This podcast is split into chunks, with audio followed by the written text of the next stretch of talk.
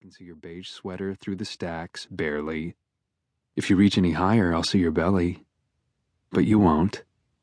You grab a book and sit down in the aisle, and maybe you'll stay here all night. Maybe it'll be like the Natalie Portman movie Where the Heart Is, adapted faithlessly from the Billie Letts book, above par for that kind of crud, and I'll find you in the middle of the night. Only you won't be pregnant, and I won't be the meek man in the movie. I'll lean over and say, Excuse me, miss, but we're closed. And you'll look up and smile. Well, I'm not closed. A breath. I'm wide open. Buddy. Hey, Salinger Brown bites. He's still here? He's still here. Can I get a receipt? Sorry about that. He grabs it out of my hand. He doesn't hate me. He hates himself. If people could handle their self loathing, customer service would be smoother. You know what, kid? You need to get over yourself. You work in a bookstore. You don't make the books, you don't write the books, and if you were any good at reading the books, you probably wouldn't work in a bookstore. So wipe that judgmental look off your face and tell me to have a nice day. This man could say anything in the world to me, and he'd still be the one shame buying Dan Brown. You appear now with your intimate Portman smile, having heard the motherfucker. I look at you. You look at him, and he's still looking at me, waiting. Have a nice day, sir. I say, and he knows I don't mean it. Hates that he craves platitudes from a stranger. When he's gone, I call out again because you're listening. You enjoy that Dan Brown, motherfucker.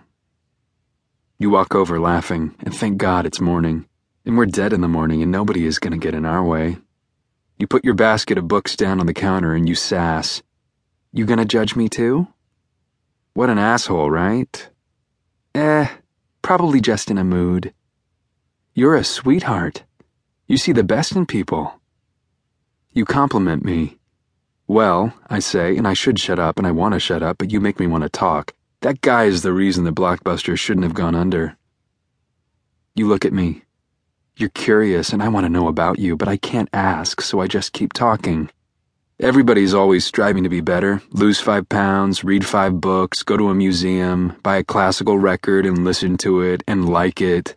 What they really want to do is eat donuts, read magazines, buy pop albums, and books? Fuck books. Get a Kindle. You know why Kindles are so successful? You laugh and you shake your head and you're listening to me at the point when most people drift, go into their phone, and you're pretty, and you ask, why? I'll tell you why. The internet put porn in your home. I just said porn. What a dummy, but you're still listening. What a doll. And you didn't have to go out and get it. You didn't have to make eye contact with the guy at the store who now knows you like watching girls get spanked. Eye contact is what keeps us civilized. Your eyes are almonds, and I go on. Revealed.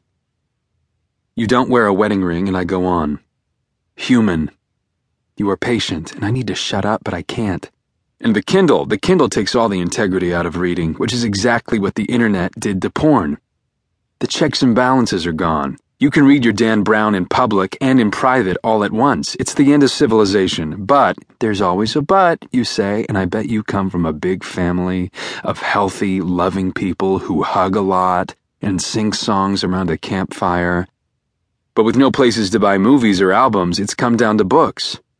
There are no more video stores, so there are no more nerds who work in video stores and quote Tarantino and fight about Dario Argento and hate on people who rent Meg Ryan movies. That act, the interaction between seller and buyer, is the most important two way street we got. And you can't just eradicate two way streets like that and not expect a fallout, you know? I don't know if you know, but you don't tell me to stop talking the way people sometimes do. And you nod. Hmm.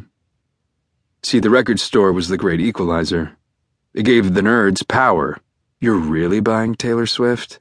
Even though all those nerds went home and jerked it to Taylor Swift. Stop saying Taylor Swift. Are you laughing at me or with me? Anyway, I say, and I'll stop if you tell me to. Anyway, you say, and you want me to finish.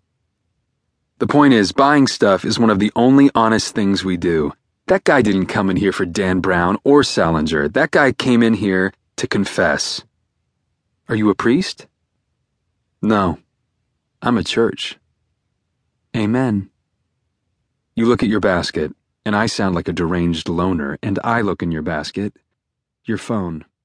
You don't see it, but I do. It's cracked.